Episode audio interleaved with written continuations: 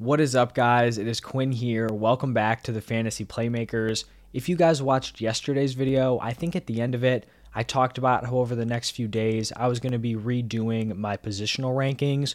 So, running backs, wide receivers, quarterbacks, and tight ends. And we're going to start that here today in this video. So, I'm going to be going through my top 24 running backs. I think the last rankings video I did was top 12. So, we're basically doubling that last set. So, I'll kind of just go through each position, kind of rapid fire here. We're not going super in depth on every single player. And then on the graphic, you will see like a plus number or a minus number, that's how far either ahead or below I have them over consensus. So I used uh, the Fantasy Pros um, average ADP, you know, their consensus rankings. And so that's where I got like where I was compared to consensus. So if it says plus one, that means I'm one higher, minus one, one lower. And then if there's nothing there, it means I'm kind of right on par with consensus. So that's kind of the overview here. If you guys enjoy the video, do me a huge favor, hit the like button, subscribe to the channel, and then also I want to hear your guys' thoughts down below in the comment section. If you think I'm way too high on a guy, way too low, just yell at me down below in the comment section. Let me know your reasoning, and I'll make sure to get back to you. Obviously, everyone's going to have different opinions on this, so I want to know your guys' perspectives. And then this is going to just be like half point PPR, kind of a nice in between. I play most of my leagues in PPR format, but I feel like it's easier for you know everyone to kind of digest if you're playing in a bunch of different leagues, easier to kind of adjust to standard or PPR, whatever you do play. But that's enough of me talking.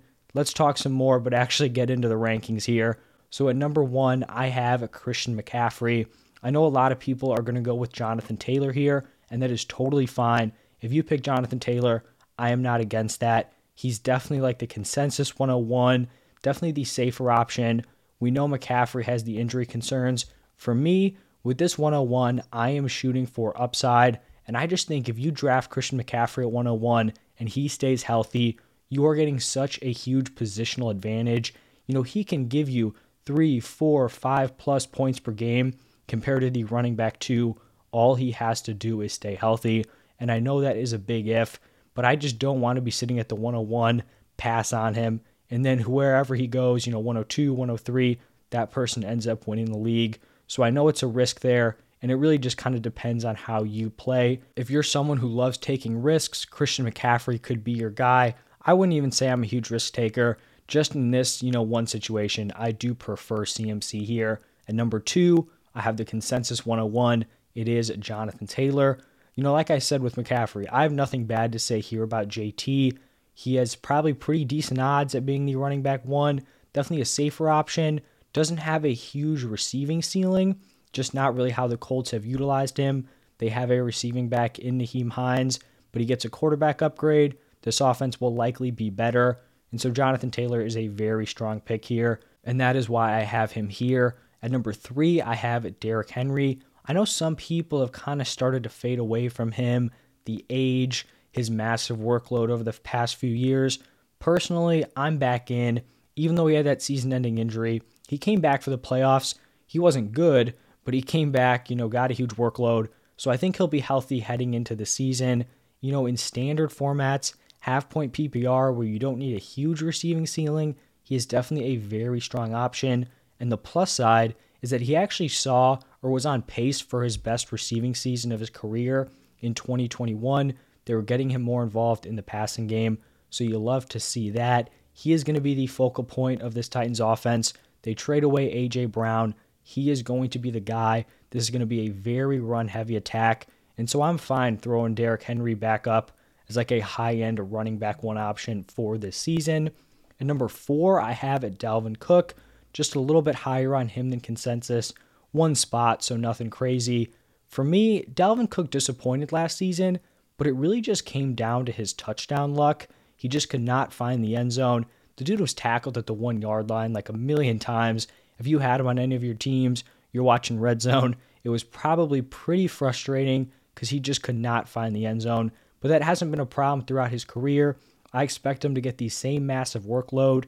If anything, we're hearing more about him getting some receiving work, which would be great. We know he has that ability. He just hasn't really been utilized super heavily as a receiving back over the past few years, but I like him as a high end or running back one. At number five, I have Najee. We're hearing a little bit about how they may kind of restrict his workload or just a little bit less. For me, I'm not overly concerned. He had a massive workload last season, so it's not like, you know, losing a carry a game or a target per game would be like an insane difference. I think this is going to be a better offense. They're going to be more balanced, and that's going to lead to more efficiency for Najee Harris. So even if he loses out on a few overall touches, you don't have Big Ben, you know, the check down merchant hitting him every other play for a check down. He may lose a little in the receiving game, but I think he's going to gain it in efficiency and overall in touchdowns because I believe he only scored like seven touchdowns over the entire season with his volume. That was a crazy, crazy low number. Here at number six, I have Austin Ekeler, and I am, you know, a few spots lower than him than consensus. So it looks like three spots lower. A lot of people have him as the number three. I'm just not quite there. This isn't me disliking Austin Ekeler as a fantasy pick. I think he's a very strong, you know, first round fantasy running back. For me, I just am a little bit concerned that he may have already hit his ceiling. We saw him last year was the total workhorse. He got the goal line carries. Obviously, he was a stud in the receiving game. I'm just a little worried they may want to take the pressure off him. He's not a massive back. Really, before that last year, he had never been given the goal line opportunities. So you have Isaiah Spiller coming in. Could he take some of those opportunities? I still think Ekeler could be a strong RB1, even if he's not scoring like the 20 touchdowns he did last year.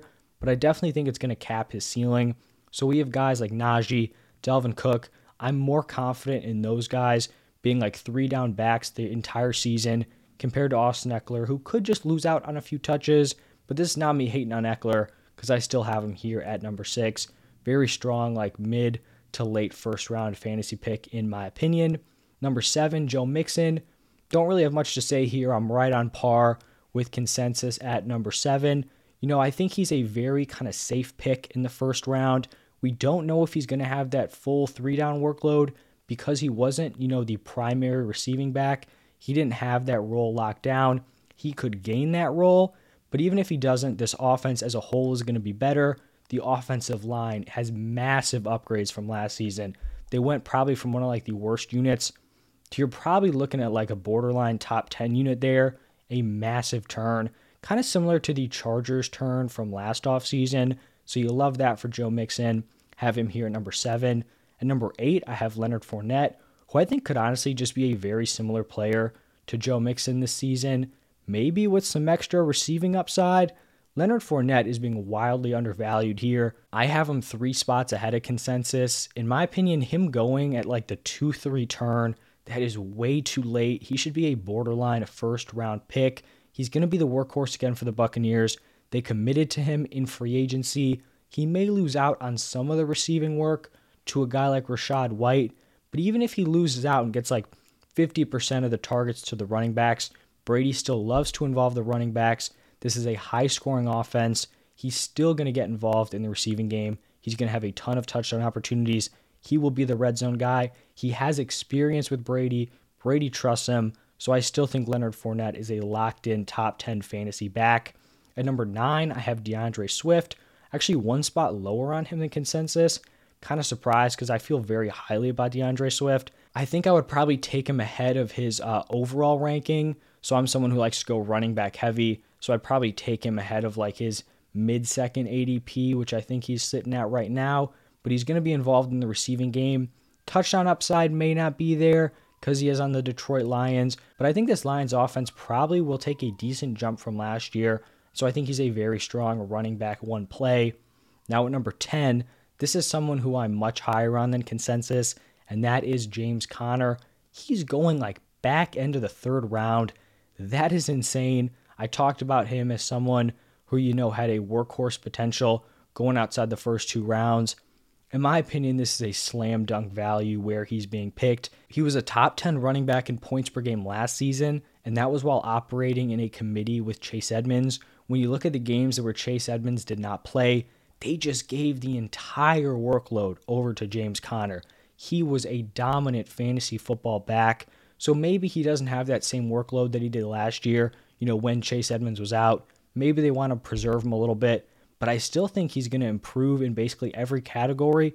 maybe except for the touchdowns from the 2021 season.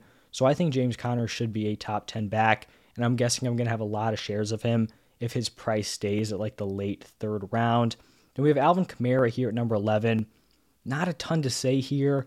Like, this is kind of just a placeholder ranking until we see if he gets suspended or not. Because if he's not suspended, he's someone who's going to be in that like running back four through seven range. On the other hand, if he ends up getting like a four, six game suspension, I mean, then we really have to reevaluate things, and he probably drops from this number 11 spot. So, kind of just a placeholder here. Hopefully, we kind of figure out what's going on with a potential suspension soon, because that would really clear some things up. It would just be nice to know if one of these like mid to high end running back ones is going to be playing a full 17 game season, or, you know, is it going to be 12? Whatever. Just like to have some clarity there, but right now he's probably just going to continue to slot in in like this 10 11 spot. I think in my last set of rankings, I had him in at number 10.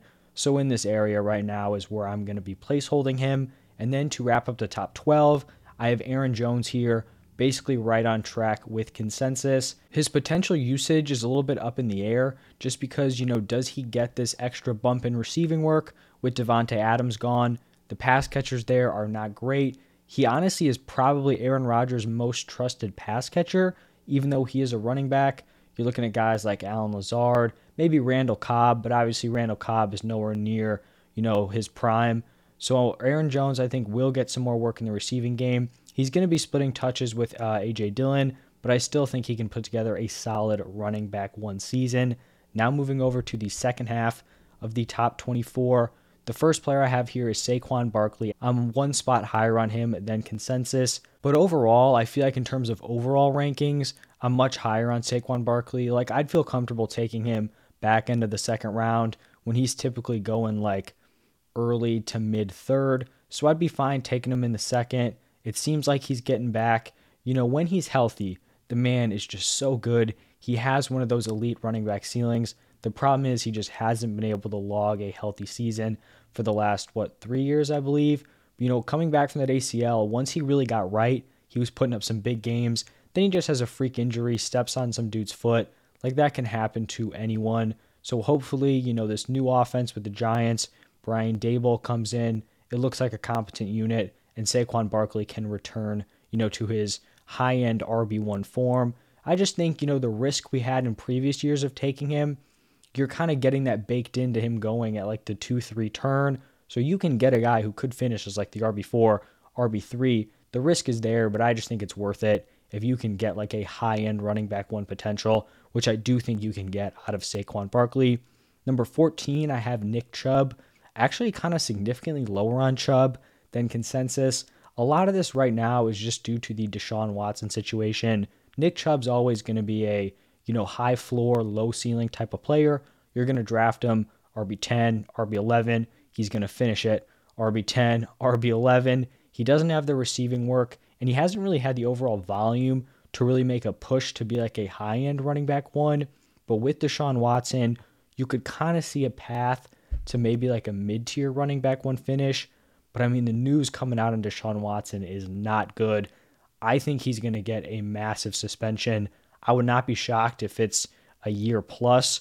So if you're looking at a no Deshaun Watson in this offense, Baker, like is Baker going to stay there and play? Is he going to force a trade, force a release? You could be looking at like a Jacoby Brissett led offense for the entire season, and that is not going to be good for Nick Chubb's fantasy football value. So I'm a little bit off on him just because I don't think he's as secure as he's been in years past, you know, with the whole suspension potential. And then he just still doesn't have the ceiling that you know we know he hasn't had over his entire career. Number 15, I have Ezekiel Elliott, higher on Elliott than consensus. I kind of feel like Zeke is being punished for playing through an injury last season. He messed up, I think it was like his PCL, not a doctor, something in his knee, like week four, week five. If you look at his first five weeks of the season, week two, three, four, and five, put up massive numbers. Week one was against the Buccaneers. The Buccaneers don't give up any points to the running back. Their run defense is truly elite. So he balled out aside from that one game. Then he gets hurt, plays through the injury, is splitting a ton of touches. I still think he's going to split touches here, but I still think he's going to be the clear running back one. He's splitting touches, really kind of struggles down the stretch. If he just kind of sat out, had surgery, whatever, repaired it, like, are we still talking about him as like running back 18, which is where he's ranked at for consensus? I don't think we are. So I think you're getting a value here with Zeke. I'd be taking him at running back 15. And we kind of talk about, you know, Aaron Jones picking up some receiving work with the targets uh, that the Packers have lost. I think Zeke and Pollard could kind of see the same thing here with this Cowboys offense. You lose Amari Cooper, you have Michael Gallup coming off of an ACL. I think these running backs are going to be very, very involved in the receiving game. And I think Zeke is going to have a bounce back year this year. And if you can get him as a running back two, I think that is great value on your team. And you're getting him like late third, early fourth round. So you could have like two stud wide receivers and then have Zeke as your running back two. And I think you are set. You know, it's a really solid start to your drafts. Number 16, Javonte Williams. I'm three spots lower on him than consensus. I feel like I've been just low on Javonte Williams basically since last redraft season. Wasn't super high on him then. And I'm not someone who doesn't like the player. If he was the workhorse of this offense, I would love him for fantasy. He would be like RB5, like in that range. I think he can be that good for fantasy football. The problem is, this is going to be a committee with Melvin Gordon. And, you know, I do think Javonte Williams is the 1A of that, uh, Melvin Gordon being the 1B, but they have two very good running backs. Javonte Williams was good last season, but you could argue Melvin Gordon was just as good as Javonte Williams. So why would they give Javonte Williams this massive workload when they could keep them both healthy, give them manageable workloads? Even if Javonte Williams is getting two more carries, a target and a half extra per game, I'm just not seeing the ceiling here. This is going to be a good offense, but when you're that locked into a committee, I'm just not willing to spend like two, three turn draft capital. Like he's going in the same range as Leonard Fournette and Saquon and James Conner.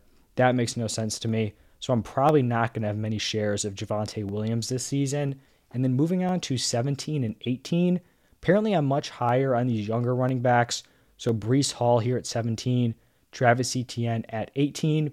I feel like these younger backs just kind of possess this hidden upside because you're looking at all the players going behind them. You kind of know what you're going to be expecting in terms of their workload because we've seen it in years past. For Breece Hall and Travis Etienne, we don't know. They could be a part of a potential split. You know, maybe Breece Hall sharing time with Michael Carter. Maybe James Robinson gets back. Travis Etienne is spending time with him. Or they could just kind of take over, be the three down backs, and turn in like borderline running back one seasons. So I'd rather take a swing on one of those players than get someone who I feel like is more locked in to be like a mid to back end running back two, because there's just not a ton of upside in those picks. Number 19, I have Cam Akers if you guys have been watching my channel, you know, you know I'm not a huge Cam Akers fan in terms of fantasy, and it just has to do with that Achilles tear. Everyone loved Cam Akers so much. He tears his Achilles. I feel like everyone wants to have this eternal optimism that he's going to come back, be the exact same player. There's just no guarantee. So there's a lot of risk here.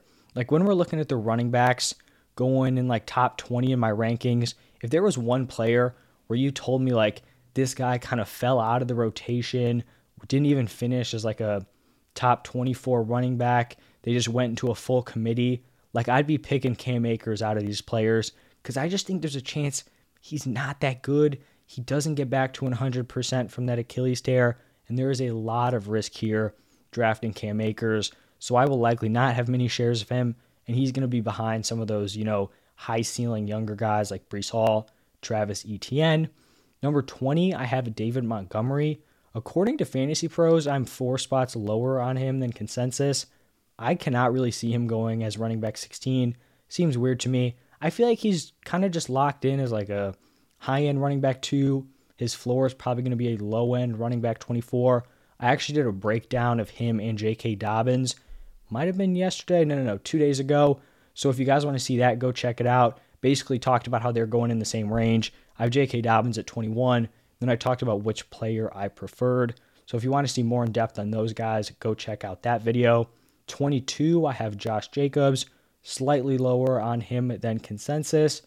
I feel okay about Josh Jacobs. This Raiders offense is likely going to be better, but I also just could see a committee here. It seems like Josh Jacobs has just kind of been unable to truly break away as the clear running back one. We know he's the top guy, but he just hasn't had that massive workload You know, he hasn't really fully gained that receiving role. So he's probably just going to be like a high floor, low ceiling type of player at the end of the year.